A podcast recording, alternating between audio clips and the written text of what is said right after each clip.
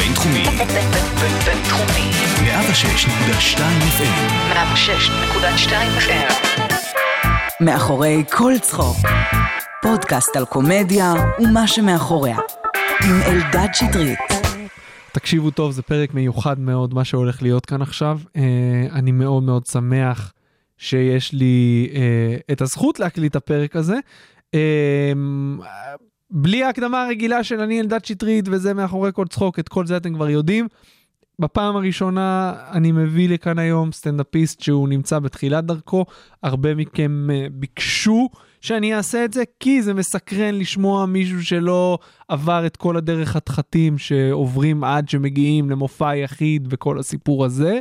Uh, אני מאוד מעריך אותו, קוראים לו רועי שילה, הוא סטנדאפיסט מעולה, הוא מופיע בערך שנתיים, uh, יצא לי לראות אותו פחות מחמש פעמים, אבל כל אחת מהפעמים האלה הוא, הוא uh, השאיר רושם ממש ממש טוב. אני הולך לדבר איתו על איך זה לעשות סטנדאפ בעידן שבו יש כל כך הרבה סטנדאפ, גם, גם בארץ, גם בחו"ל, נטפליקס, יוטיוב, אה, יש היום הרבה יותר אפשרויות מתמיד, אנחנו נדבר על זה. אה, הוא גם מוזיקאי מחונן, אנחנו נדבר על הקשר שבין שני הדברים האלה. אה, נדבר על כתיבה, הוא היה בסדנת הסטנדאפ של אורי ברויר ב Standup Factory, נשאל אותו איך זה השפיע עליו, הבית שהוא גדל בו, כל הדברים שהובילו אותו לעשות סטנדאפ.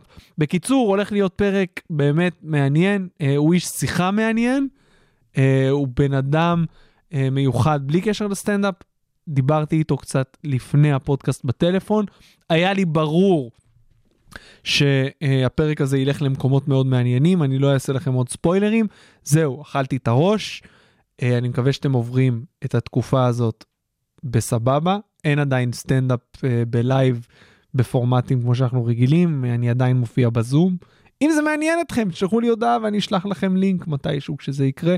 זהו, אין לנו קטע סטנדאפ היום לפני, ה, אה, אה, לפני הפרק עצמו, אז תעשו הרבה מאוד כפיים, אה, ולכו לראות בלייב כשיהיה אפשר את רועי שילה. יאללה, קבלו אותו, תהנו מהפרק. מאחורי כל צחוק. פודקאסט על קומדיה ומה שמאחוריה. תקשיב, רועי, יש לי תחושה שהולך להיות פרק בן זונה. לי יש תחושה שעשית טעות מרה. למה? כי כאילו כתבת אליי, ואני כזה... איזה עוד רועי הוא לא אירח? מי, הוא התבלבל? רועי ג'י האמת, רעיון טוב. רועי צברי התארח. רועי צברי רועי? ורועי לוי הת- התארחו. נכון. אני, אני הרועי הרביעי. אז אמרת, הוא לא התבלבל. כן, עשית, כאילו, חלק בי כשאמרת אתה רוצה לבוא להתארח עשה כזה, אוקיי, זה יהיה אסון, ואז חלק אחר בי עשה כזה, ברגע שתפתח את הפה, זה, אשמת, זה אשמתו. של אלעד. כאילו, כל מה שאני עומד להגיד עכשיו זה על אחריותך. אתה, תשמע, אתה המרואיין הכי צעיר בגיל שהיה כאן, אני לא זוכר באיזה גיל לאה הייתה בפרק הראשון. אה, אתה יותר כבר, מ-21. אתה עכשיו 21. כן, ואני גם הכי, יש לי הכי פחות פזם בסטנדאפ. אני, אני המקור הכי פחות בר סמכה שאתה תמצא, כאילו, אז, לסטנדאפ בכל ה... מכל האנשים שהתארחו כאן. אז בוא אני אגיד לך שוב, זה הולך להיות פרק מעולה, אני לא אומר את זה כי זה הפודקאסט שלי, ואני לא אומר את זה כי אתה יושב מולי, אלא כי אני יודע לזהות אנשי שיחה מעניינים, אה, ויצא לנו לדבר קצת אמנם במציאות, אבל אה, זיהיתי את ה... זיהיתי את זה אצלך, ואני מאוד אוהב את הגישה שלך לסטנדאפ. וגם מאוד אוהב את... אה, אני חושב שאתה מאוד מצחיק, ואנחנו נדבר על כל זה, אבל לפני זה, איך אתה, איך אתה שורד את התקופה הזאת, תגיד. אה, השתחררתי מהצבא במרץ, במרץ 2020, ועכשיו אנחנו ביולי, תחילת אוגוסט, איפה אנחנו עכשיו? בסוף יולי. סוף יולי. הם שומעים את זה בתחילת אוגוסט. אז אני, אני מובטל מה, מהרגע שהשתחררתי, והשתחררתי לתוך הסגר הראשון. אז, אז השתחררתי, והעולם חרב, ועכשיו אנחנו כאן. זהו, סיפרת לי בדרך שקיבלת שתי מלגות לבתי ספר למוזיקה בארצות הברית וב... אה, אחד בניו יורק ואחד בבוסטון. הייתי אמור ללמוד בחו"ל, הייתי, אה, נבחנתי ממש בסוף, ה, בסוף הצבא, נבחנתי לשתי האוניברסיטאות האלה, ו, ו, ועכשיו אנחנו כאן. זהו, אז, מה- אז איך זה, קודם כל איך זה מרגיש? האם אתה, איך לקחת את זה? זה מאוד מעניין אותי. ללמוד בחו"ל זה מפחיד. אז, אז כשאומרים לך כזה, וואי אחי, העולם לא רוצה שתלמד בחו"ל, ואתה כזה, אוקיי, וואו, איזה באסה. אה, אתה אוף." מאלה שכזה מקבלים את המציאות ווואי, ולא נכנס עכשיו כן, למראה כי מה אני יכול שחורה? לעשות? אני לא, אם אני אסע לשנה, שנה הבאה לניו יורק, ניו יורק לא תהיה המקום שבא לי להיות בו. כן. אני, אני שמעתי שהמערכת בריאות שלהם לא מצוינת, ואני בן 21. אז כאילו, בסדר, זה יכול לחכות לתואר השני, זה יכול לחכות לשלב אחר בחיים. כן, תשמע, אתה, אתה מאוד צעיר, אז אני מאוד מקנא בך שהתחלת, קודם כל אני, אני חושב שכל סטנדאפיסט שהתחיל יחסית מאוחר מקנא בך על הגיל המוקדם שהתחלת בו, שזה 19, נכון? אה, כן, התחלתי ב-19-18. 19-18 ומוזיקה מאיזה גיל? ממש צעיר, כיתה נכון? ב', גיל 8 כזה. שזה מה, ההורים רשמו לחוג ואמרו, אתה הולך לזה, זה הייעוד שלך, או שזה בא ממך? אני ממשפחה מאוד תחרותית, מהמם, ויש לנו פסנתר בבית. אוקיי. את כל האחיות שלי הכריחו לנגן על פסנתר, יש לי שלוש אחיות גדולות, אני פשוט ניגנתי על פסנתר. זה כמו אחי הקטן, את כל, כל ה, אותנו הכריחו להיות דתיים, והוא כזה, בגלל שלא הכריחו אותו, הוא כזה, אה, אולי זה יהיה מגניב הדת. האמת שזה, הורים שמאזינים לנו, הדרך לחנך היא לא לכפות על הילד, אלא אם כן זה דת, ואז אין ברירה כי זה פשוט לא נכון. לא, אני לא חושב אבל- שזה זה. זה לכפות על שלושה ילדים, ושהם יכפו על הילד. אז אתה הבן הקטן בבית שהוא רק בנות. כן. זה... זה סיטואציה מעניינת. זה שלב אחד מהומו. זה... לא, פשוט למדתי מהם הכל. למדתי את רוב הדברים שאני יודע מנשים. וכאילו, אבא שלי הוא, הוא גבר גברי, הוא יכול לבנות בית מאפס, אבל הרוב המכריע בבית הוא, הוא נשים. כן. Uh, וכן, זה, זה, זה בית קשוח. אתה מ- לא, לא מתעללים בך פיזית. מבחינה קומית, זה יותר, אה, זה, זה כאילו, זה שינה משהו בתפיסה שלך? גדלת בבית מצחיק, אחיות מצחיקות, או שזה לא... כל המשפחה שלי מצחיקה ממש. כל המשפחה שלי יודעת לספר סיפורים. יש לי...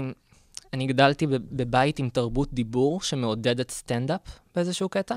תסביר. כאילו, הם יקטעו אותך בשנייה שאתה לא מעניין.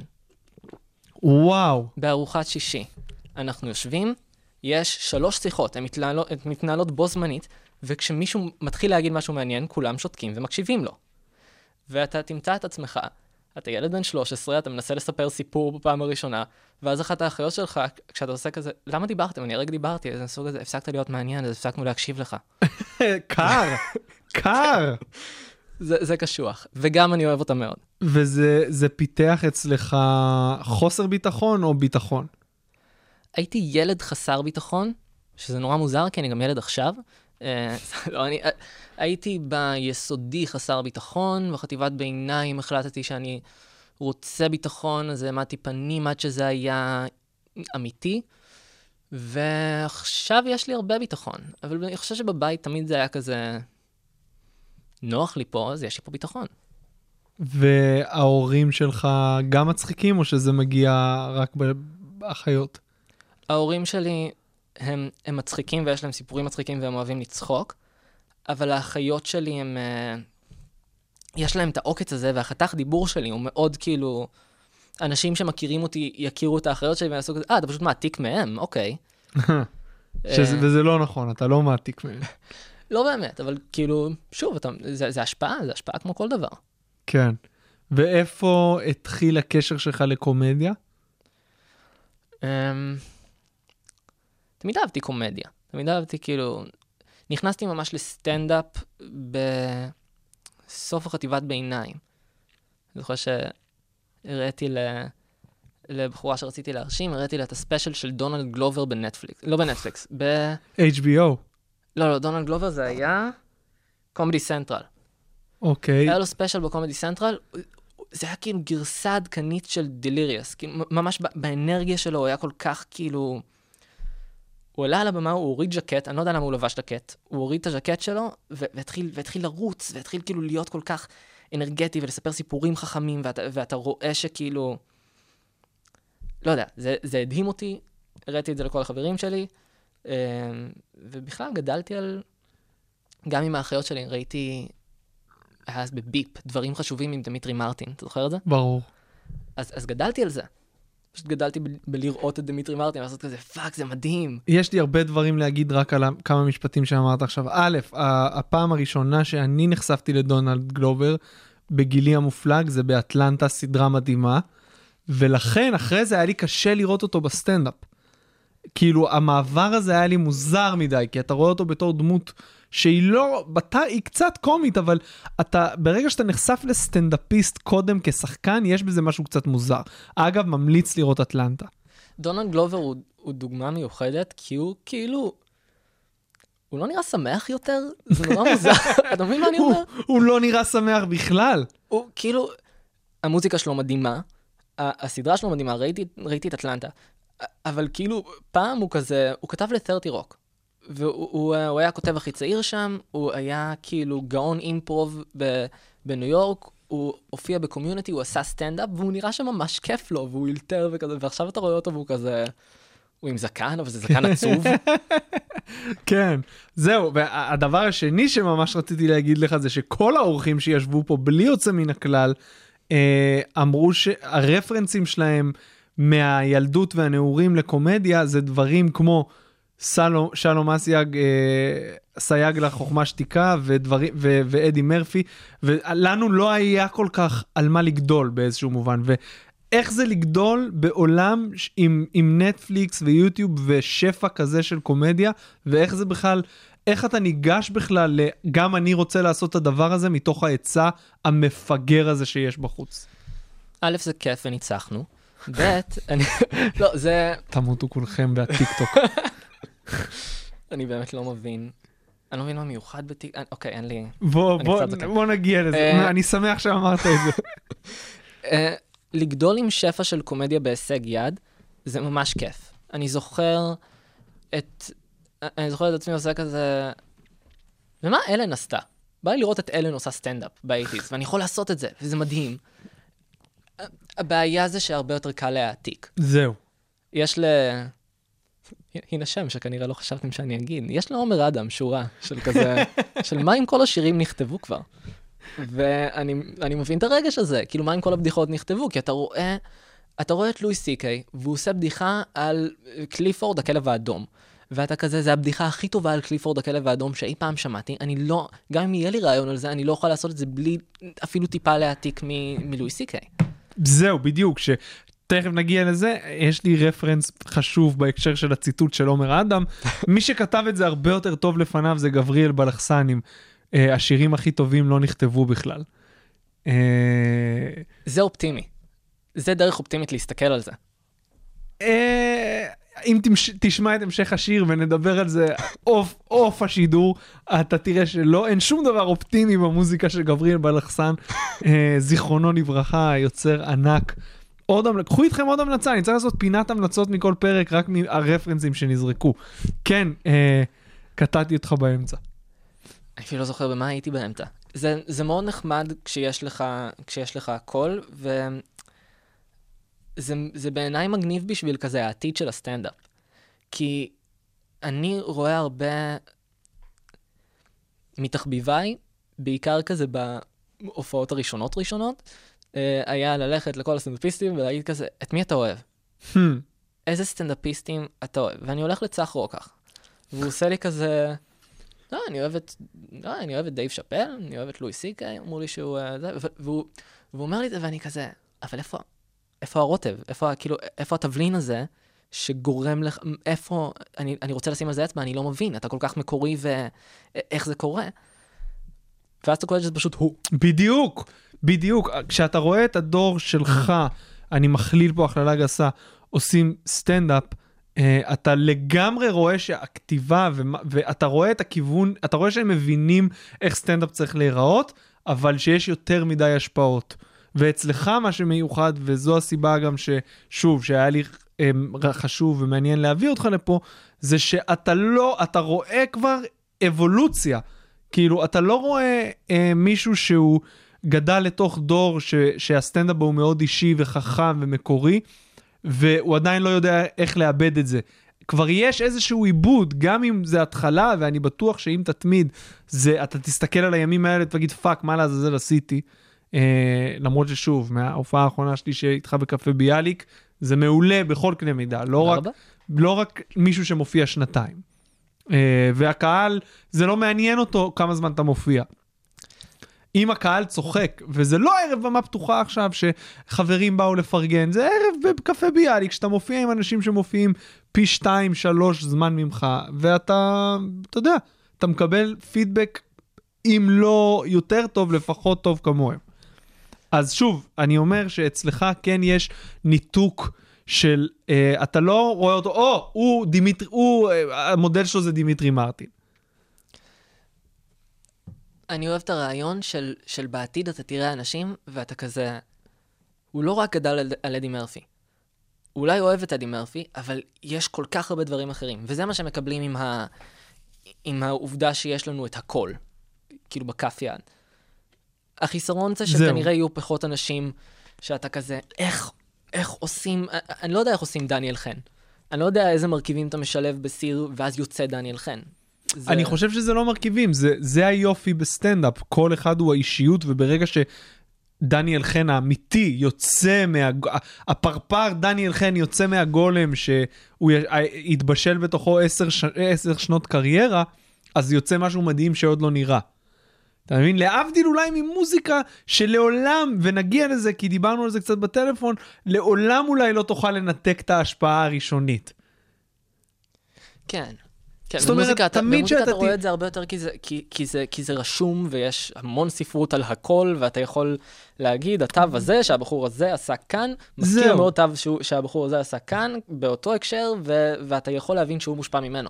אבל אתה, בדיחות זה הרבה יותר אמורפי, אתה לא יודע לשים על זה אצבע.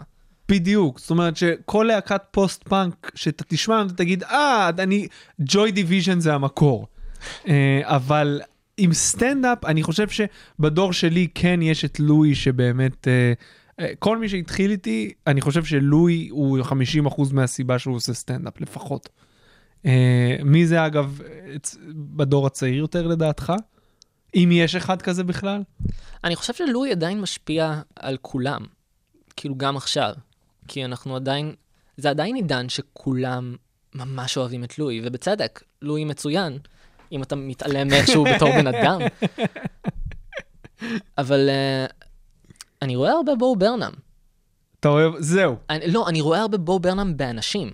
זה, אה, יש הרבה אנשים שגדלו על בואו ברנם עכשיו, וזה מגניב ממש. זה הגיוני מאוד, אני לא ראיתי את זה עדיין בארץ, אה, אולי כי אני פחות לצערי מגיע אה, לבמות פתוחות כמו שהייתי הולך בהתחלה, אה, לא לגמור בפנים, אה, אבל בו ברנם זה לגמרי דוגמה שאני אומר, או אוקיי, זה הגיוני בעיניי. אבל כאילו- הוא עושה משהו כל כך שונה.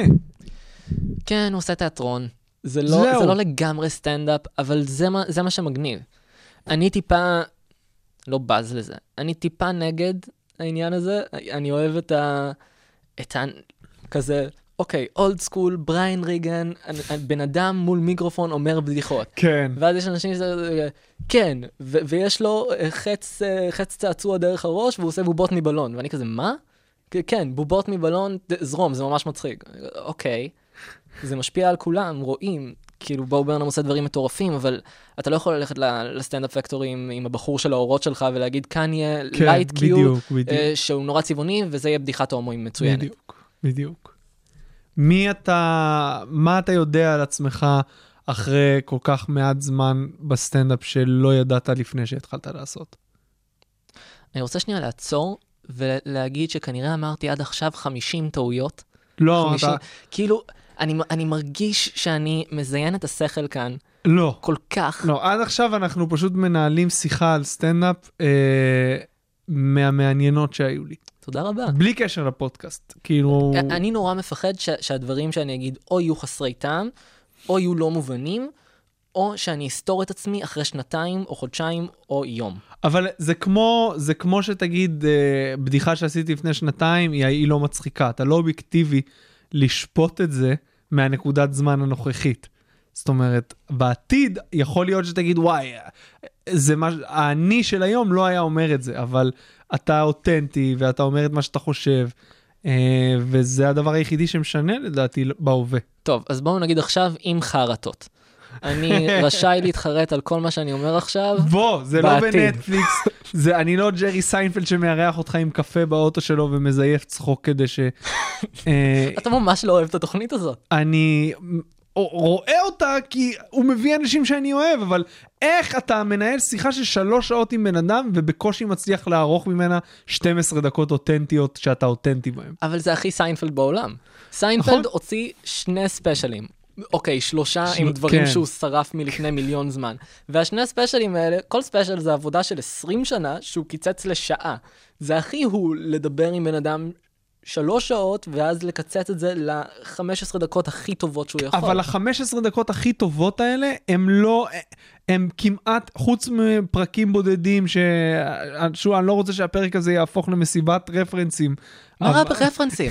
לא, זה הכל- מדהים. תראו את ג'יימס אייקסטר וטיג נוטרו, הם הם מצוינים. רגע, מה אתה חושב על אה, זאתי, נו, ההנה הזאת, הנה גצבי? אני אוהב אותה, סליחה. די, נו. סליחה, אני, אני ממש, אוקיי, לא, לא אהבתי על, על ננט, כאילו, ליבי יצא אליה והיה לי כואב במקומות שזה היה, המופע עבד, הוא עבד טוב, אבל אז היא הוציאה את דגלס, ואני כזה, אה, היא מצחיקה ממש. ראית את דגלס? כן.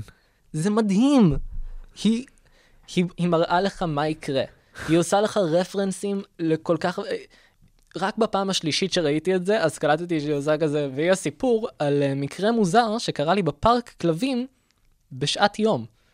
שזה פשוט, זה, זה רפרנס ל-Curious Case of a, of a Dog at uh, כן, Night. כן, זה, מקרה. זה כל כך לא מגניב. בעיניי. אני מרגיש שהיא, אני אגיד משפט אחד ובזה נסיים את השיחה עליה, אני מרגיש שהיא חוגגת יותר מדי את התדמית שלה. כאילו, אני לא אוהב את זה שאתה, שמישהו או מישהי או, או כל פוליטיקת הזהויות שיש עכשיו, אה, אוקיי, אני אישה שחורה בהיריון שעושה סטנדאפ. אז אתה לא אוהב ראפ?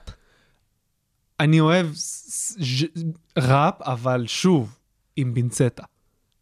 כי יש הרבה ראפרים שמה שהם עושים זה מדברים על נכון. איפה שהם עכשיו, ועל אני- כמה שיש להם וילות. בסדר, אז אני שונא ראפרים שאומרים, אה, יש לי שני מיליון עוקבים באינסטגרם ותכשיטים מזהב וש, ו, ו, ופורש, אוקיי?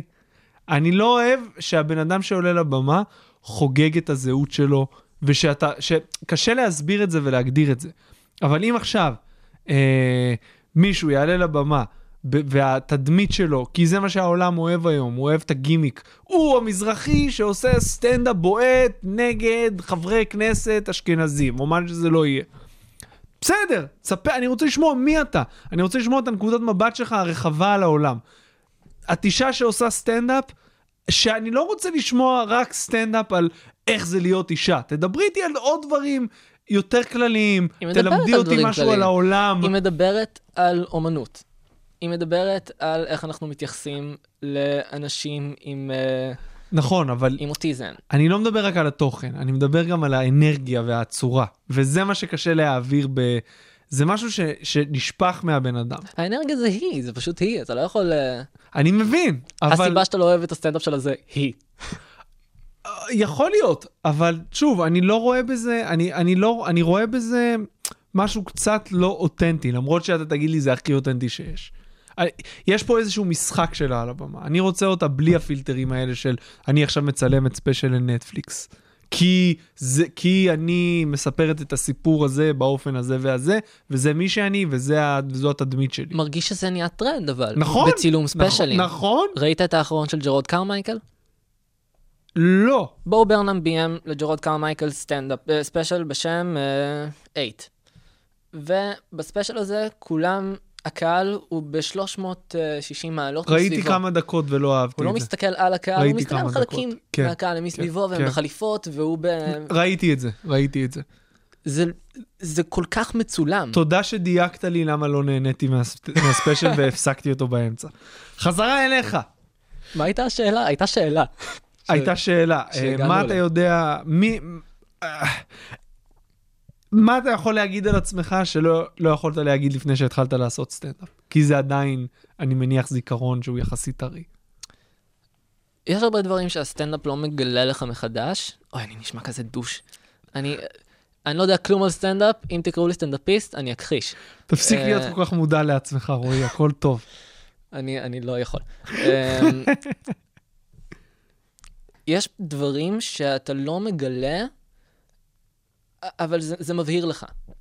אני פתאום, אני, אני ידעתי שאני control freak, אבל סטנדאפ מראה לך כמה אתה control freak. אני, Mm. אני ידעתי שאני לא אוהב שינויים וקשה לי לצאת מהאזור נוחות שלי, אבל סטנדאפ מראה לי כמה. אני יודע, אני יודע שאני לא... שאני מפחד מכישלון ומשיפוטיות, הסטנדאפ מראה לך יפה מאוד. אמ, וגם למדתי שיש לי המון מזל, למה? כי... אני- ילד שמנת, אני ילד כאילו מאוד מפונק ומאוד פריבילג, ומזלי יש לי... גדלת בראש העין? גדלתי בראש העין, ב- בשכונה, ה- בשכונה הצבאית, יש לי הורים יוצאי צבא, אה, קצינים מאוד רציניים, כל, ה- כל המשפחה שלי במודיעין. 100% מהם, ואני היחיד שהיה בלהקה צבאית. אה, אז זה אומר, בתכלס, חוץ משאני הכבשה השחורה, שהיה לי רכב. אז או, המזל זה שיה, שהיה לי רכב ללכת איתו, לא- לנסוע איתו להופעות. התכונה הכי חשובה לסטנדאפיסט מתחיל. ואני חשבתי שזה הביא לי הרבה יותר חימומים. וכאילו, מסתבר שלא. חכה, אנחנו ב- ב- בתקופה קצת אפוקליפטית. אבל אני חושב שבהקשר הזה, חימומים, יש ז'אנר מאוד מסוים של סטנדאפ שעובד לחימומים. כן. אה, לי היה מאוד קשה עם זה גם בהתחלה, עד שאתה מפתח, יהיה, אתה מתישהו תעמוד בצומת, אתה תצטרך להחליט.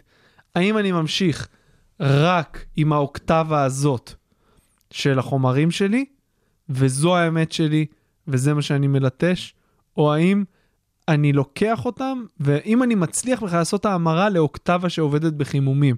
האם יש לי עשר דקות וקצב ואנרגיה שיכולים להתאים, לח... שיכולות להתאים לחימומים, אם, בלי, בלי לסטות מהאמת שלי יותר מדי. אני לא יודע אם... אני לא יודע אם אני ארצה לבחור, כי מרגיש שזה פשוט מיומנות שאני צריך. אני צריך לדעת להפוך חבורה של אנשים לקהל, שיודעים מהמם. לעשות את, את אותו הרעש ביחד. מהמם. ואני משתדל, אני עושה את זה. כל פעם שנותנים לי הזדמנות, אז אני, אני פותח או מחמם, כי אני יודע שאני צריך לעשות את זה. אני, אני אוכל את הירקות שלי.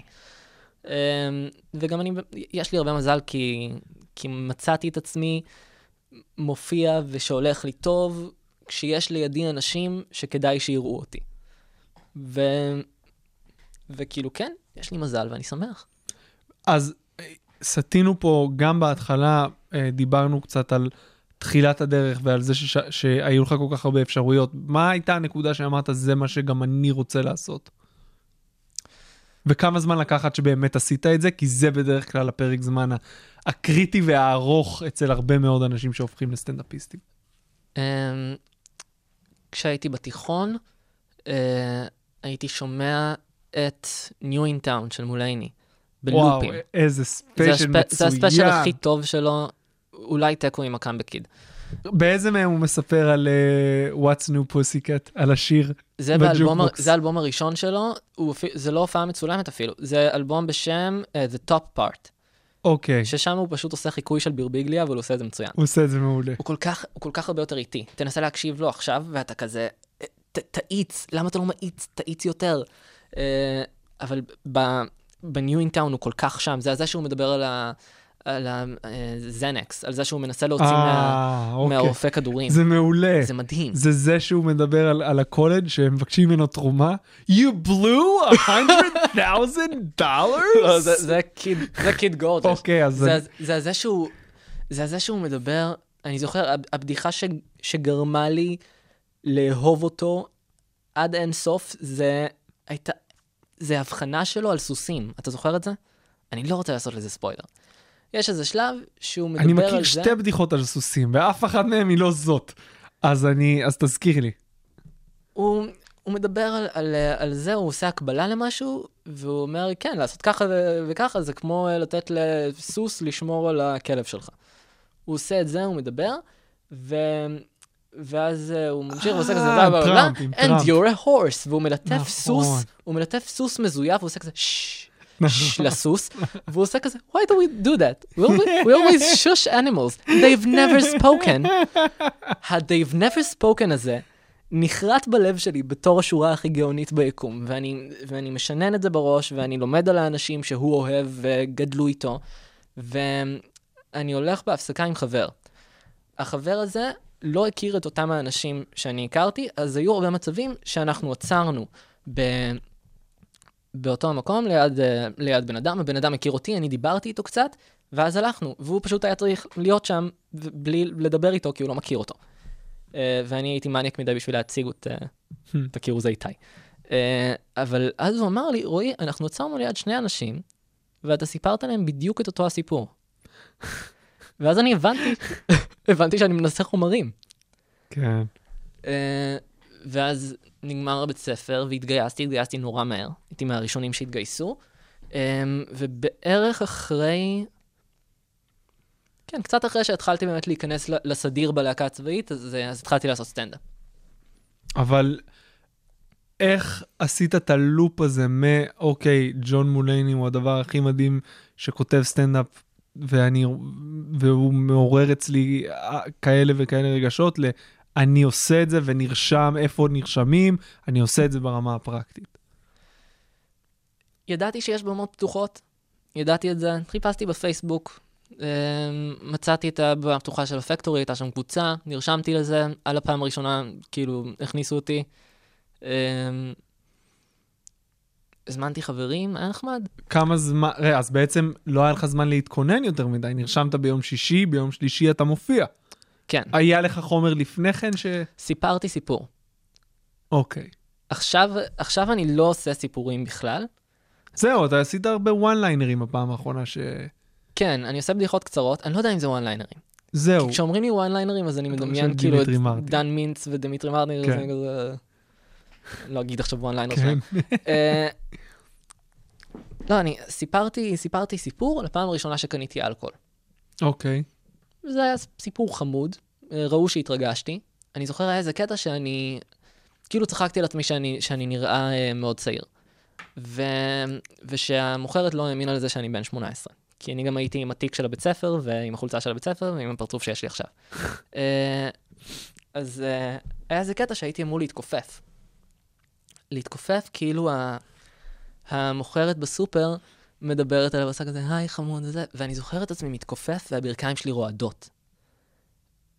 אני לא הייתי רגיל להיות גרוע בלעמוד על במה הרבה זמן, כי אני רגיל לעמוד על במה, אני רגיל להופיע ולדעת שאני טוב במה שאני עושה, וזה לא אמור להיות מרגש, ואז אתה עושה סטנדאפ ואתה כזה, fuck, אני רועד, למה אני רועד? זה עזר לך באיזשהו אופן שהיית על במה לפני, או שזה כמו לעלות, זה כמו משהו חדש לחלוטין?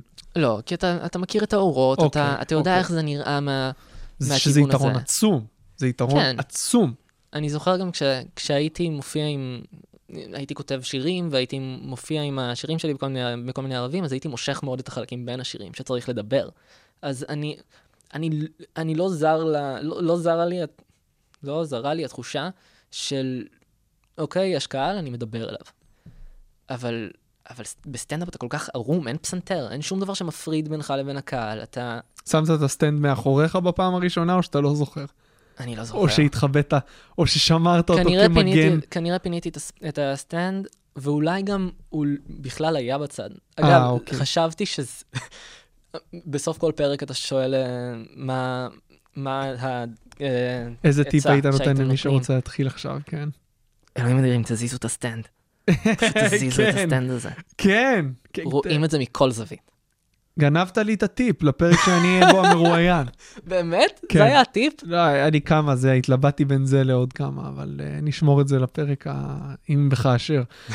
uh, מה רציתי לשאול אותך? אתה זוכר אחרי מי עלית? אחרי המנחה, אחרי מישהו? הראל ועדי. הוא פתח את הערב, ואתה עלית שני?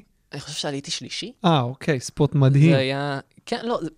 הערב הלך טוב, אמרו לי שאנשים אהבו אותי, אני זוכר בסוף הערב, אה, עמית חשאי.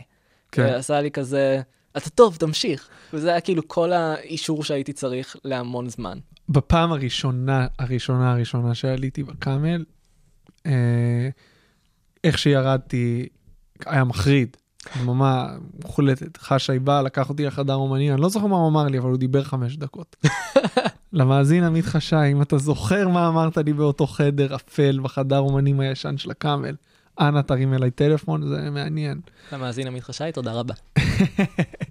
אתה, מה שעוד יתרון שלך, אה, זה שאתה בשלב מאוד מוקדם יכול לעבור עם הסגנון שלך כמעט כל קהל לדעתי. אם אתה עובר את הסטנדאפ פקטורי, את הבמה הפתוחה, אתה הופעת במיותר? כן. איך הלך לך? אה, טוב. זה לא מפתיע אותי. שוב, אני לא שואל אותך, אני לא יודע את התשובות, אני לא, לא רוצה שתרגיש שאתה צריך להצטנע או משהו, אם, אם uh, התשובה היא הלך לי ממש טוב. ה- אבל uh, תיארתי לעצמי שזאת התשובה. זו... המ- המיותר זה, זה ערב שזכור לי שממש רציתי להצליח בו. ובפעם הראשונה שהלכתי לשם, זה היה עוד ב... באוצר?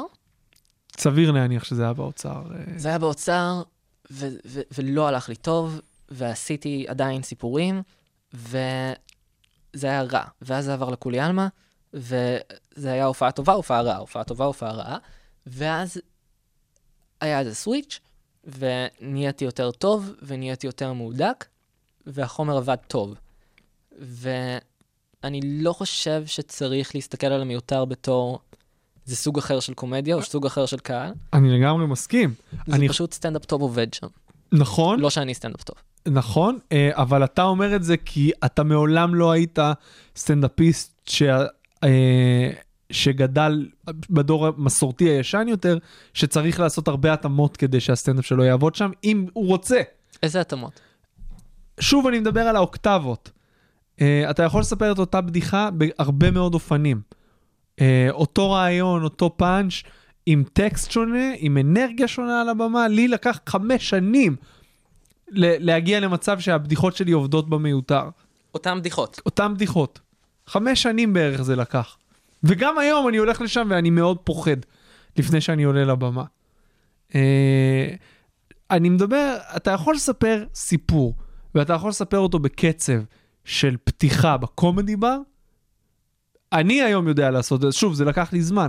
ואת אותו סיפור בקצב שיתאים למיותר, עם ניואנסים שונים, אה, דגש על נקודות שונות, יותר זמן עד שאתה מגיע לפאנץ'. ואצלך, על פניו, אני מסתכל עליך ואני מסתכל, אני רואה הופעה. אחת שלך, אני אומר, על פניו, אתה הרבה יותר מתאים לסצנה האלטרנטיבית במרכאות, מאשר לסצנה המסורתית. אבל יש בך את החספוס, כנראה, אני לא יודע אם זה ראש העין, הבית שגדלת בו, אה, שנותן לך, אתה עולה לבמה עכשיו בערב, אם אתה תעלה בערב בקומדי בר, או בסטנדאפ פקטורי בסוף שבוע, הקהל יהיה חשדן. הוא יגיד, למה גלעד שליט מופיע עכשיו? אתה יודע, אני, אני שוב, אני לא רוצה להגיד ערסים ולהשתמש בביטוי, אבל קהל יותר עממי יסתכל עליך בעין, ואז אתה תבוא מהנקודת מבט שאתה, אה, מה, מה אה, כביכול, אתה תבוא בהפוכה, אתה מבין? ואז הוא יאהב אותך עוד יותר. תראה, אני ממש, אני ממש אוהב את, ה, את המיותר, אני אוהב את האנשים שם. אני כאילו, אני, אני אוהב את הרבה מהסטנדאפיסטים שם. זה, זה, זה גם מקום כיפי להיות בו. אני, אני, אני, אני רוצה את האישור של דניאל ועמית, ובא לי, ש... ובא לי שהם יגידו שאני טוב. אה, אבל אני גם יודע שבשביל להיות מצוין, אני צריך שזה יעבוד מול כולם. בדיוק. אז אני, אז אני יודע שאני צריך ללכת לראשון ולאשדוד, למקומות שקשה לי יותר בהם. הרבה יותר קל לי בתל אביב, מול קהל שגדל על בדיוק אותה המוזיקה שאני גדלתי, ו... ויכול להבין אותי כש... כשאני עושה כזה? אז הם כזה, אה, אני יודע בדיוק על מה הוא מדבר. אני, אני צריך לדעת לתרגם את עצמי ל... להרבה, להרבה סוגים של אנשים, ואני עובד על זה. אז זאת השאלה שלי, האם אתה עובד על זה ברמת החומרים, או ברמת ההגשה, או גם וגם, או שאתה עדיין לא יודע לשים את האצבע? הופעתי באשדוד לא מזמן, וזה היה איזה ערב נורא מוזר, ואחרי זה יצאתי החוצה, ודיבר איתי סטנדאפיסט בשם מאור ממן. והוא אומר לי, אני ממש אוהב את הסטנדאפ שלך. אני אומר לו תודה, תודה מאור ממן. והוא אומר לי, אני מרגיש אבל שטיפה יש לך מסך. אני, סת... אני מקצר את השיחה, אני אומר לו, מה זאת אומרת? הוא אומר, לפעמים אני מרגיש שאתה לא מדבר אל, ה... אל הקהל, אתה כאילו אומר את הבדיחות מעל, והבדיחות טובות והבדיחות כתובות והבדיחות בקצב מצוין, אבל זה כאילו לא נכנס אליהם. אני אומר לו, אוקיי, אני מבין, אני... זה... אמרו לי את זה גם פעם. Uh, ואז הוא אומר לי, אתה, אתה יכול לנסות משהו, סתם הצעה שלי? אומר לו, כן. Uh, תנסה בפעם הבאה שאתה מופיע, אחרי כל דבר, להגיד אחי. אחרי כל משפט. ואני אמרתי לו, אני לא עומד לעשות את זה. אבל אני לגמרי הבנתי למה הוא התכוון. הוא התכוון שאני צריך להתחבר לאנשים ולהסתכל להם בעיניים. אתה צריך לעשות את זה עם שפת גוף, אינטונציה, אנרגיה, ולא... לא... אני לא רוצה, שוב, שזה יישמע, שוב, מאור, כבודו במקומו וכל זה, אבל אתה צריך להגיד הכי לא במילים. לדעתי כן, לא, זה לא, ה... זה בדיוק מה שהוא אמר לי אחרי. הוא אמר, זה הסאבטקסט שלך. תנסה לכוון בדיחה לבן אדם. להסתכל על מישהו ו- ולהגיד לו את זה כאילו אתם חברים. ואני אמרתי לו, אני לגמרי מבין את זה, ואז ניסיתי את זה, וזה עבד. ואני מרגיש שזה חלק מלעבוד מול קהל שהוא לא, שהוא לא של המיותר, שהוא לא אנשים בדיוק כמוני. של פשוט כאילו, לנסות להתחבר אליהם.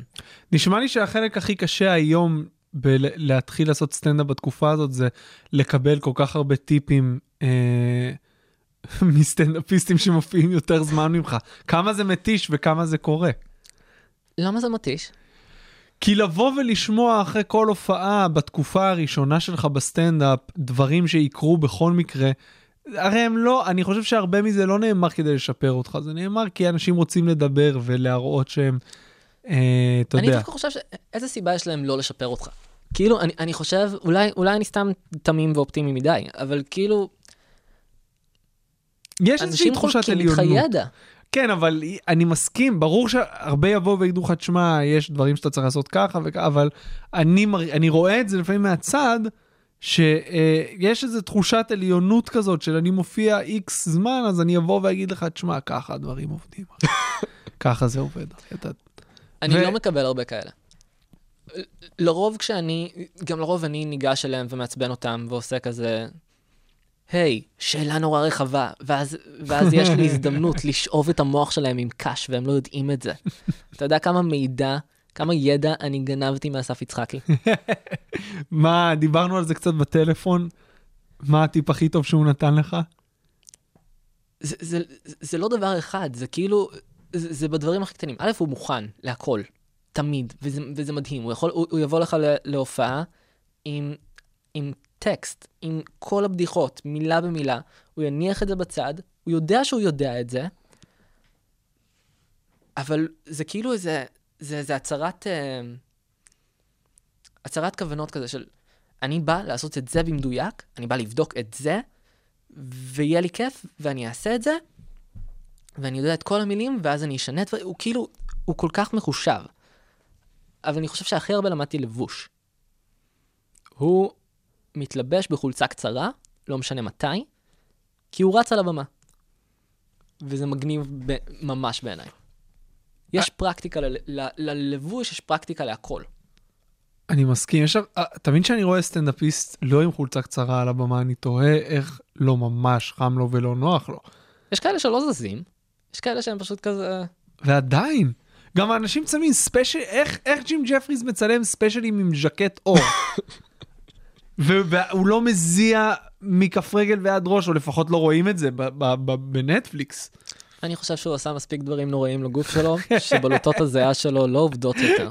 תכלס, תכלס. מה אתה חושב היום אה, מבחינת אפשרויות ש- שמי שמתחיל היום להופיע, יש כל כך הרבה, לפחות ביחס למה שהיה עד לפני אפילו חמש, עד לפני שהפקטורי נפתח, כמעט ולא היה אה, איפה להופיע באמצע שבוע.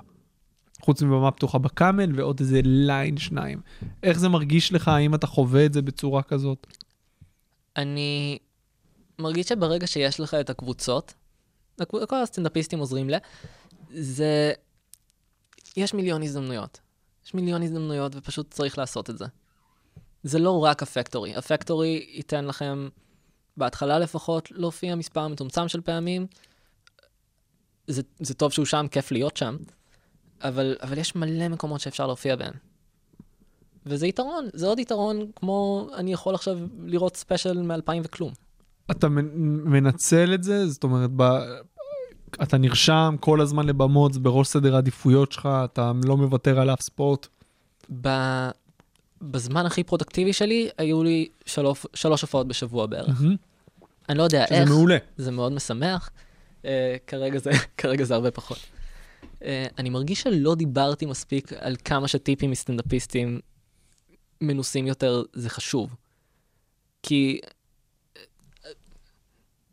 אני מרגיש שהת, שהתקדמתי מהר, בעיקר כי הקשבתי ל, לאנשים שלמדו דברים בדרך הקשה, מהמם. וזה כל כך קל ללמוד. יש אנשים, כמו יצחקי, כמו אורי בוהר, כמו עידן בן דוד, דודי ארבלי כמובן, אה, בירנבוים, שפשוט ייתנו לך ידע. אני זוכר שבירנבוים אמר, אה, אם אתם מדברים חלש, איזה סיבה יש לקהל לצחוק חזק? ואני כזה, fuck, זה נכון, זה נכון ממש. זה, זה לא אבסולוטית נכון, זה לא כאילו אסור ללחוש, זה לא כאילו צריך לצעוק את כל ההופעה שלך, אבל זה, זה, פת- זה עושה לך איזה סוויץ' בראש, ממש. ואז אתה מנסה את זה, ואז זה עובד. כי, כי מישהו עבר הרבה שנים של ניסיון בשביל לעשות את זה, ואתה פשוט יודע את זה עכשיו, זה מדהים. ויצחקי, אה, אמרת לי שהוא אמר לך משהו על אנונימיות, נכון? זה גם מדהים. הוא דיבר, אני חושב אפילו בפודקאסט, אה, על, על זה שהוא בחר לעבוד בצללים. הוא בחר להתאמן, להשחיז את הבדיחות שלו, להיות מצוין, בלי, ש... בלי שאנשים יכירו אותו, ו... ורק אז לנסות לפרוץ כשיש לו מוצר מצוין. ואני חושב שזה מאוד נכון, וגם דמיטרי מרטין דיבר על זה. שלהיות אנונימי זה לא קללה, להיות אנונימי זה הזדמנות. ו- ואני מאוד אוהב את זה, ואולי זה גם כי אני עצלן מדי בשביל לנסות שיהיו לו עוקבים באינסטגרם. אגב, שזה קרן אור בתקופה שבה אנשים רוצים קודם את הפרסום, ואז הם רוצים את, ה, את, ה, את התהילה בלי העבודה שמ- שמגיעים. זה גם סוג של עבודה, אבל זו עבודה אחרת. אני לא יודע כמה עבודה... או, לא, אני אגיד את זה אחרת. אני לא יכול לדמיין כמה צריך לעבוד בשביל שיהיה לך אלפי עוקבים. אתה צריך לספק להם תוכן בכמות אדירה. בזמן, בזמן שאתה יוצר את התוכן הזה, אתה לא מייצר סטנדאפ. כי זה פשוט זמן. מהמם. זהו, זה, זה הברכה והקללה של הדור שאנחנו חיים בו.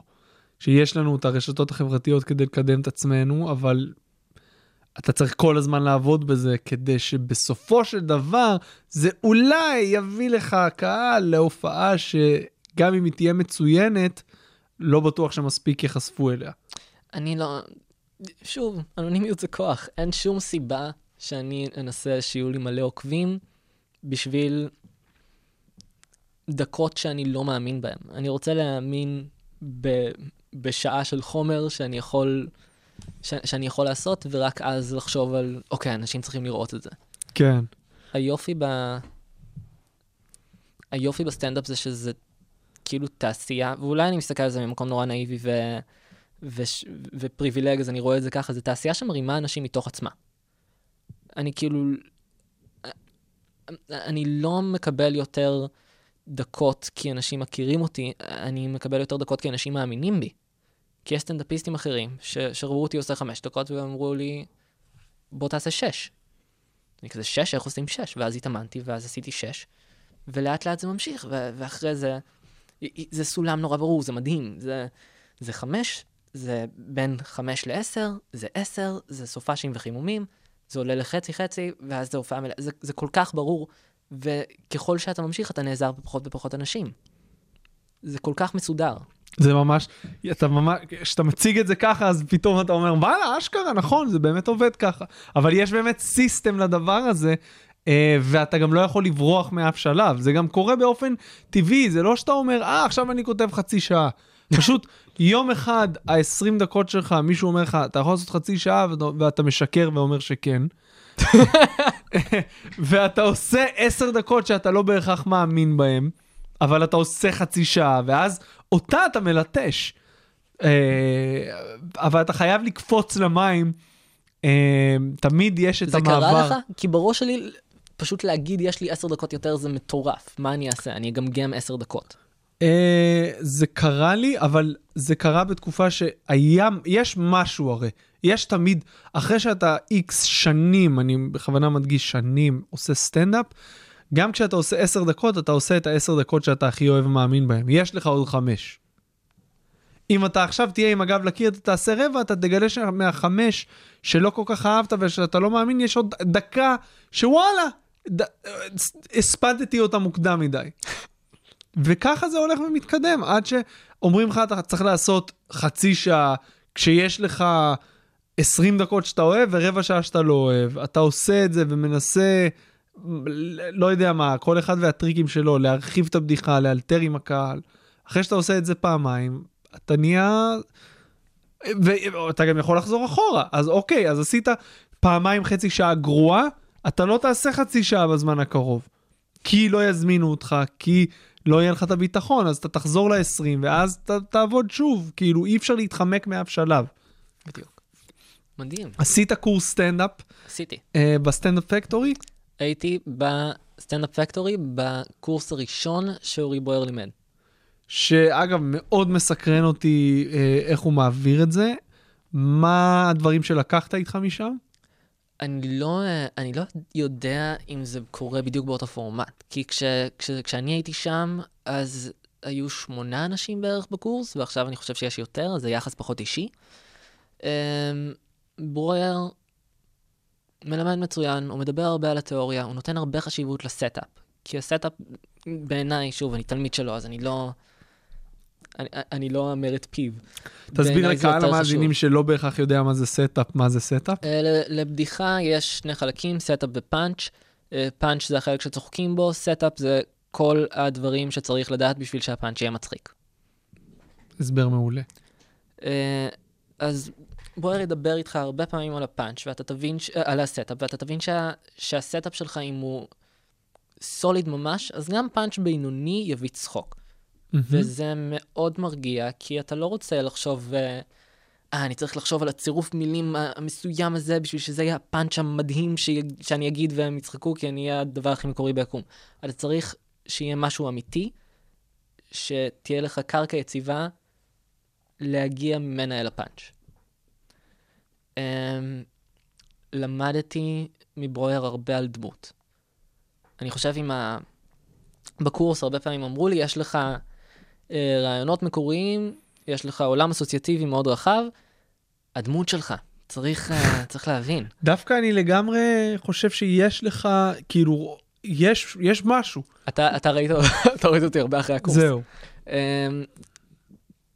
אני לא, אני עדיין לא יודע מה הדמות שלי. אבל, אה, אבל אני כן יודע על מה הם דיברו. אצל ברויר, אני חושב שהוא הוא המורה שהייתי צריך. כי עד אז עשיתי סיפורים ארוכים, והסתמכתי על עצמי. אמרתי, טוב, אני אהיה אני, אני אגיד את ה... אני ידעתי שיש לי פאנצ'ים, אני ידעתי מה זה פאנץ' ו setup ו- ו tag ו segue, אני, אני, אני ידעתי את זה. אבל ברויר היה איזה אנטיתזה מוחלטת של כזה, במקום סיפורים ארוכים, one liner. במקום ללכת ל- לקצה ולפרינג', הכי מיינסטרים שאפשר, דמות לא מאוד ברורה, דמות airtight. הייתי צריך את הבן אדם הזה כדי לראות איך אפשר לעשות את זה אחרת. וברויר מלמד אותך בדיחות קצרות, לא כי זה הסגנון שלו, כי זה הבסיס להכל. מהמם. נכון. אתה יכול נכון. לפרק הופעה של, של יונתן ברק ולהגיד, יש פה setup, ויש פה פאנץ', ויש כאן tag, tag tag, עוד setup, כאילו, אתה, אתה רואה את זה. אני אמ, גם חושב שלוקח זמן בסטנדאפ לדעת לספר סיפור כמו שצריך. אני, אני עוד לא רואה את עצמי שם. סיפור, אה, צריך להיות מעניין. כן. שוב, זה, זה דיבורים מהמשפחה שלי. אני לא... סיפור לא זמן. חייב להיות עכשיו, אתה יודע, ש- עשר דקות, אה, שוב, אה, יונתן ברק, מה שדיברנו, סיפור גם יכול להיות סיפור בן דקה. אבל עדיין סיפור שתקרית שההתחלה, שה- שה- הכותרת של מה שקרה מספיק מעניינת כדי שהקהל ימשיך להאזין, ויש איזשהו מהלך עניינים של התחלה, אמצע וסוף. הקטע זה שאני לא רוצה, אני לא רוצה לספר סיפור שאני יכול לספר כמשפט, כ one liner, אם, כאילו, אני לא רוצה לספר אותו בחמש דקות. לא, לא בא לי. כן. זה מרגיש לי כמו בזבוז, בזבוז זמן, זה מרגיש לי שזה יהיה diminishing returns בעניין של הצחוק, של אני אעבוד נורא בשביל להגיע עידן ל... הטיקטוק, או. אתה לא יכול לברוח מהגיל. הרגילו אותנו ל-15 שניות סטורי. זה אתה יבוא. לידי ביטוי בסט... מעניין אם, אם הדור הזה יהיה דור של one liner ים. אני לא, אגב, לא. לא, כי הסטנדאפיסטים חושב. שהם גדלו עליהם הם לא לא, כאלה. גם סטנדאפיסטים ש- שאני רואה עכשיו ש- שעולים איתי, אז הם לא רוצים לעשות בדיחות קצרות, הם כן. רוצים להיות אנשים של אישיות, וגם אני רוצה להיות בן אדם של, זה האישיות שלי, אני לא רואה את עצמי בתור איזה דמות. זה גם משהו שארז בירנבוים אמר. הוא אמר שוואן ליינרים אפשר לעשות רק אם אתה בדמות. וכשאתה חושב על זה, זה די נכון. אה, נכון, נכון, נכון, נכון, נכון. מה הדמות של מיץ' הדברג? אה, מיץ' הדברג, זה הדמות שלו. הוא הרגע עשה את כל הסמים, הוא עשה 100% מכל הסמים, והוא פשוט אומר לך דברים מוזרים מאוד. אז uh, אני חוזר רגע למוזיקה. מה לדעתך החיב... החיבור הזה שיש בין מוזיקה לסטנדאפ חוזר על עצמו בהרבה מקומות? איך אתה רואה את זה על עצמך? אפשר לחזור לדמות, כן, כי אני מרגיש שזה חשוב. יאללה. לברויר יש דמות שעובדת, ובתוך דמות אתה... יש המון setup ים. המון סט... אתה, אתה לא צריך להגיד הרבה דברים בשביל שזה יהיה מצחיק. את... עולה סטנדאפיסט אתיופי, הוא לא צריך להגיד המון דברים, כי לכולנו יש דעות ו- ופרקונספציות על אתיופים בראש. אני מרגיש שלשם כיוונו אותי בקורס סטנדאפ, והייתי צריך את זה. הייתי צריך להבין איך רואים אותי. וזה אגב גם עזר לי ב- להתמודד עם קהלים שהם לא הקהל בית שלי. להגיד מה הם חושבים עליי, איך אני יכול להשתמש בזה. הם חושבים שאני שמאלן, מגניב. בוא נדבר על זה, בוא נתייחס לפיל. אה, אמרו לנו לתאר את עצמנו במילה. אז אחד עשה כזה, אני ילד טוב, אחד עשה כזה, אני שמן, אני חנון, ואני לא ידעתי מה אני אומר על עצמי. אני יכול לתאר את עצמי ב... לא יודע, חמש מילים? אני, כאילו, בא לי, לא בא לי להיות בן אדם שאתה כזה, כן, הוא סטלן, זה כל משהו. כן. בא לי, בא לי להיות כאילו רב-ממדי. אבל הייתי צריך ללמוד איך, איך לתווך את עצמי לקהל.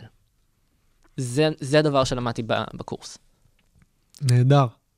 מעניין. אני יכול לדבר איתך רק על זה עוד הרבה. אבל יש עוד כמה דברים שאני כן רוצה שנספיק, אז uh, שוב, הקשר בין מוזיקה לקומדיה, דיברתי על זה עם אלתרמן קצת. Uh, מה אתה חושב? איפה זה פוגש אחד את השני ואיפה אתה מרגיש את זה? אני חושב שזה פוגש...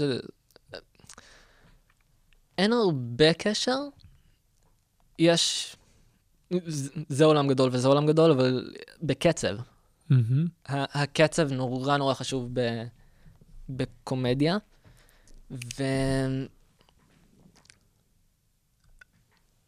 אתה רואה דברים כמו עקרון השלוש בסטנדאפ. נותנים לך, נותנים לך תבנית ואז שוברים אותה וזה החלק המצחיק. ואז אתה אומר, אה, יש פה מלחין. והוא כותב איזו יצירה, ואז הוא חותך לי פה.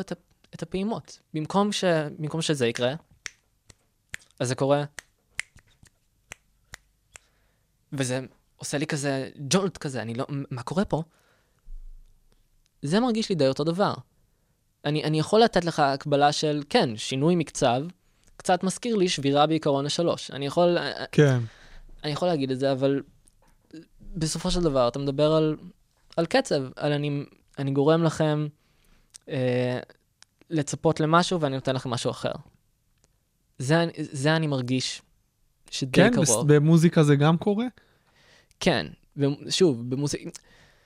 מוזיקה מעניינת ככל שיש יותר שינויים, אבל אתה גם צריך רפטיציה בשביל שזה יהיה בדיוק. קליט. בדיוק.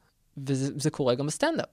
יש, יש סטנדאפ, אתה תראה את כריס רוק, שכל הסטנדאפ שלו זה טה-נה-נה-נה-נה, טה-נה-נה-נה-נה-נה, טה-נה-נה-נה, טה-נה-נה-נה-נה, וזה עובד, כי אנחנו כולנו מצפים לזה. ויש סטנדאפ שהוא יותר כזה all over the place, שזה גם נחמד, וזה יתרגם לך לסוג אחר של מוזיקה. זה... לבדיחות יש ניגון, אתה, אתה יודע את זה. אם אתה, אם אתה תתחיל להגיד בדיחה אחרת, היא תעבוד אחרת. אמ, אבל חוץ מזה, חוץ מהעניין של קצב, אני לא רואה הרבה הקבלות. אני כן, אני כן יודע שיש הרבה סטנדאפיסטים שיש להם נטייה ל, למוזיקה. כאילו, מה אתה חושב אתה שיש... מנגן גיטרה ופסנתר, עמרי בר הוא מוזיקאי מחונן ו- והוא סטנדאפיסט מצוין, תומר פישמן שר מדהים, כאילו זה...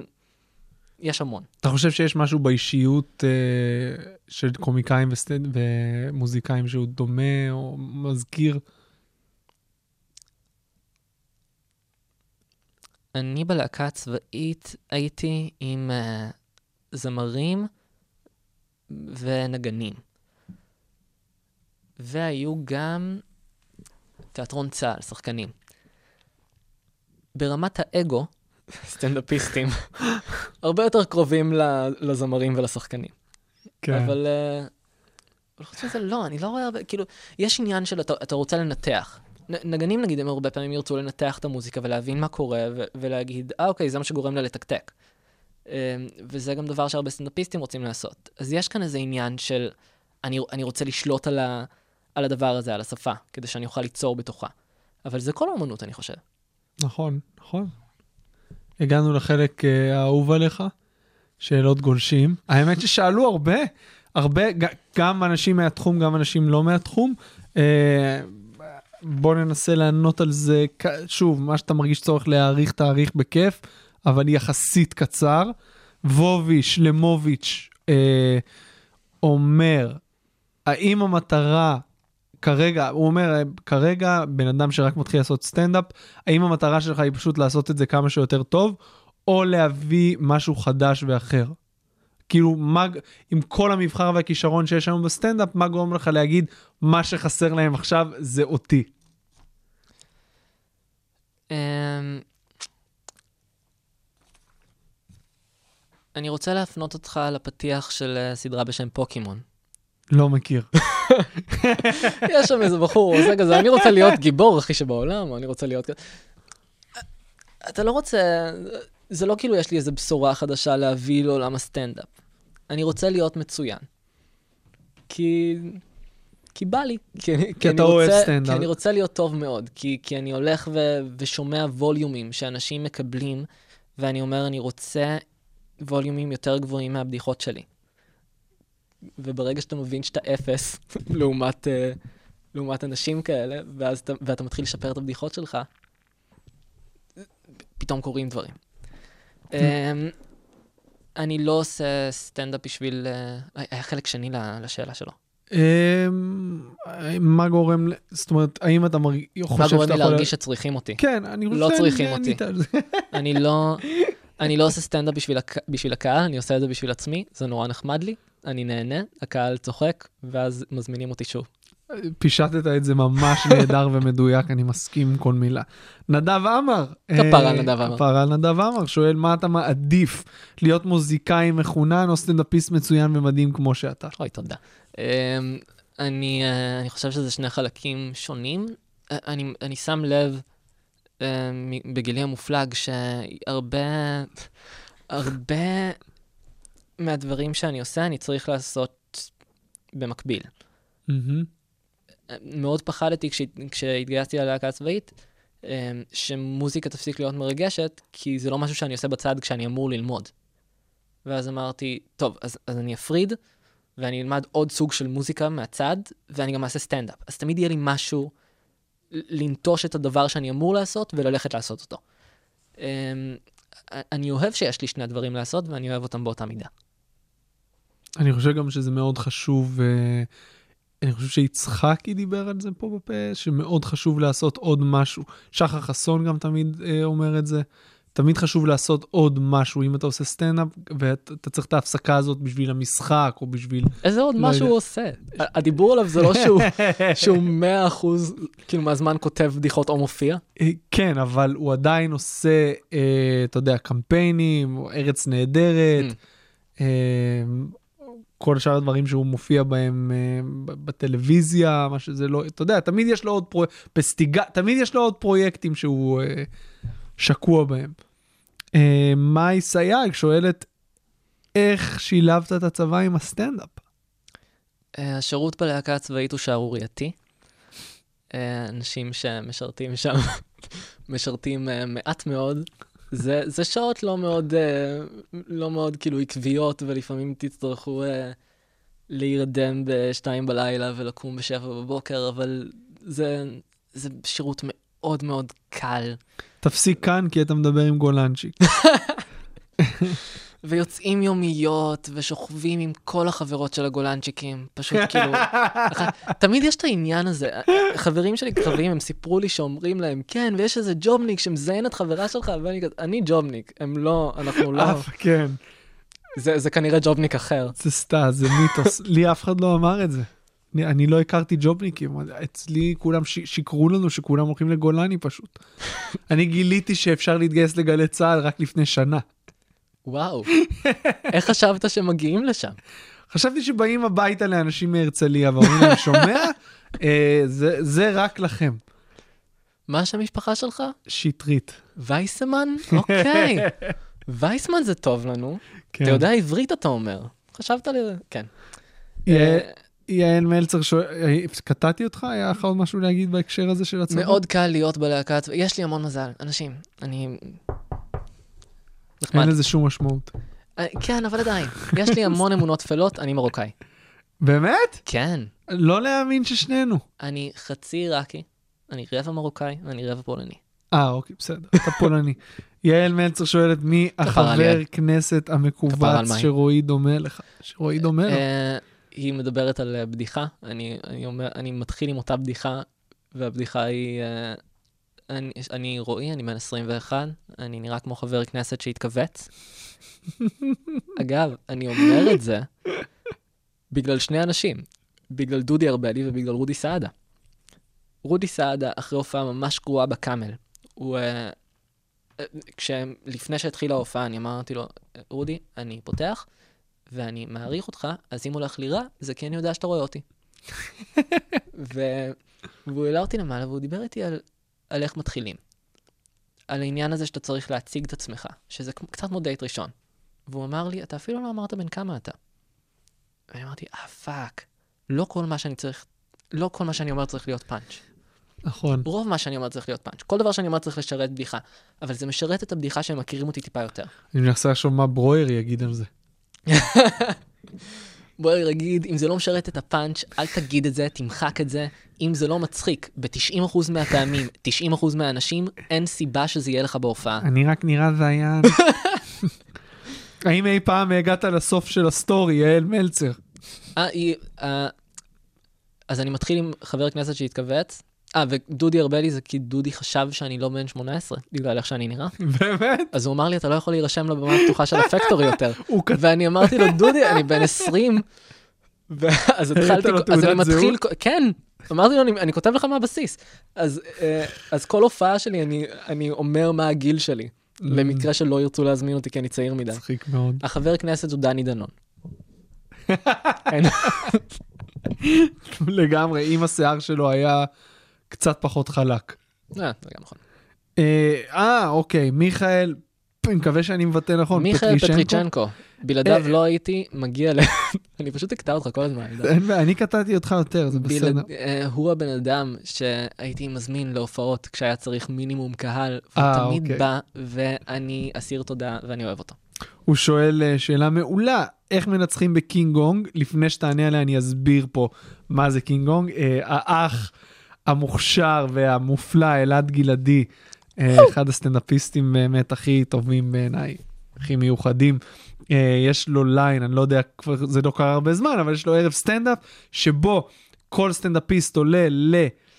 ארבע או חמש צריך לשרוד. חמש. דקות על הבמה, לשני אנשים בקהל, לשלושה אנשים בקהל יש כרטיסים אדומים, אם שניים מרימים לך אותם, כלומר, היי, לדעתי אתה לא מצחיק, אה, מתוך השלושה אתה עף מהבמה. אם אתה שורד את החמש דקות, אתה עולה לגמר. אה, רועי שיושב כאן ניצח את קינג גונג, אתה זוכר איזה מספר זה היה? 12? אולי. לא ניצח את אחד הקינג גונגים. אמ, קודם כל, מי, עם מי עלה מולך בגמר? זה מעניין אותי. אמ, מתן פרץ ושמעון רייצ'יק. אוקיי, רייצ'יק, כן, רייצ'יק עולה בדרך כלל לגמר. אז השאלה שלו, איך מנצחים בקינג גונג? האם יש נוסחה לדעת? אה, כן. שואלים את מתן פרץ איך מנצחים בקינג גונג. זה באמת מה שעשיתי. מה אני הוא אמר? הלכתי אליו, ואני אמרתי לו, אתה ניצחת את זה פעמיים, מתן. הוא אמר, אני יודע, אני מתן פרץ. ואני אמרתי לו, איך עושים את זה. הוא אמר לי, בראש שלי, החמש דקות לא חשובות. החמש דקות הם משהו שאתה צריך פשוט... בוא נסיים עם זה כדי שאני אגיע לדקה. הדקה זה מה שחשוב. ואם הקהל מזהה שאתה לא שם כדי לשרוד את החמש, הרבה אנשים עושים כזה, טוב, אם אני כן. שורד ארבע, אני בסדר. לא, אתה שם כדי להגיע לאחד שלה בסוף. המחשבה הזאת של להסתכל קדימה, דיבר אליי, דיברה אליי כל כך, אני, אני הבנתי את מה שהוא אמר ואני אימצתי את זה. וגם הוא, כמו ברויר, יש לו דמות כל כך טייט, שאתה, שמן הסתם הוא ישרוד חמש דקות, כי אתה רואה אותו ואתה מבין מי הוא. אתה ישר רואה, הוא מתלבש גם נכון, כי הוא, הוא, הוא מתלבש, מעיל אור שחור, הנה דוגמה לבן אדם שלא שם קצר, כי הוא יודע שאוקיי, אם אני צריך להיות מניאק, אני עומד להיות מניאק, ואנשים ידעו שאני מניאק, והבדיחות שלי יהיו בדיחות של מניאק. וזה, וזה מדהים. אז, אז ככה. אז אני- תגידו הרבה בדיחות. אני אגיד את זה בקצת פחות מילים, אה, גם את, את דעתי על קינג גונג, אתה פשוט צריך להופיע כאילו... זה- ניצח בראשון. כי אתה פשוט צריך להופיע כאילו זו הופעה רגילה. לדעתי, אני כאילו, אני לא יודע אם זה בדיוק מה שאתה אמרת, אבל כמובן לא להתייחס לזמן, להופיע כאילו זו הופעה רגילה, ליהנות כאילו זאת הופעה רגילה, ו, אה, וזהו, ולא לתת לקהל לראות שאתה מתייחס לזה כאל משהו אחר. לא, אני חולק עליך, אני רעדתי בכל הזמן הזה. היה שוב, לי- אה, ברור, ברור שזה קשה, זה אתגר. נורא דאגתי, אני ממש פחדתי מעד גלעדי. כן. אני לא רציתי שירדו עליי. לא, אני הכרתי אותו אחרי זה. מהקהל, אני הכרתי אותו אחרי זה. והוא אחלה גבר והוא מקסים. אבל, אבל אני לא רציתי שירדו עליי, אני רציתי שילך לי טוב. וגם ידעתי, אני, אני יודע כשאנשים רואים אותי, וידעתי שיש שם אנשים שאם ילך לי טוב, אז הם יגידו, אה, רועי מפציץ באופן עקבי, אנחנו רוצים את רועי אצלנו. אני, אתה חושב על זה. אז, אז כאילו, כן, הייתי לחוץ, ופשוט השתדלתי, השתדלתי שילך לי טוב.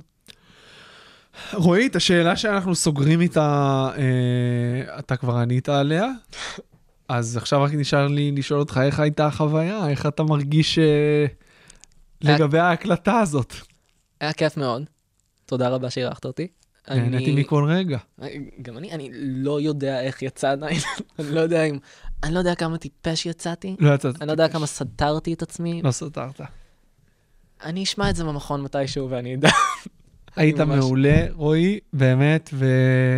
אה, קודם כל החזרת לי קצת החשק, אני אגיד לך ככה, בינינו, בינינו וכל המאזינים, כל הקורונה קצת הוציאה לי בפעם הראשונה מאז שהתחלתי להופיע את הרוח מהמפרשים. זאת אומרת, אין לי... אני ראיתי אותך מופיע אחרי ש- כן, אחרי כן. שחזרנו מהקורונה.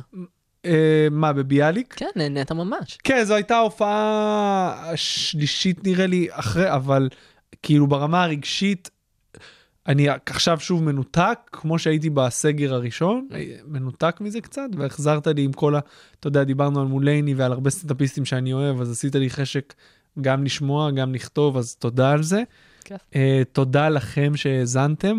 אנחנו זמינים בכל אפליקציות הפודקאסטים, ספוטיפיי. Uh, תנו לנו לייק בעמוד הפייסבוק מאחורי כל צחוק, יש שם מלא תוכן מגניב מאחורי הקלעים, פינת שאלות גולשים ועוד משהו אחד קטן שאסור לי לדבר עליו כאן ברדיו. רועי, שוב תודה שבאת, יאללה, ביי. תודה רבה.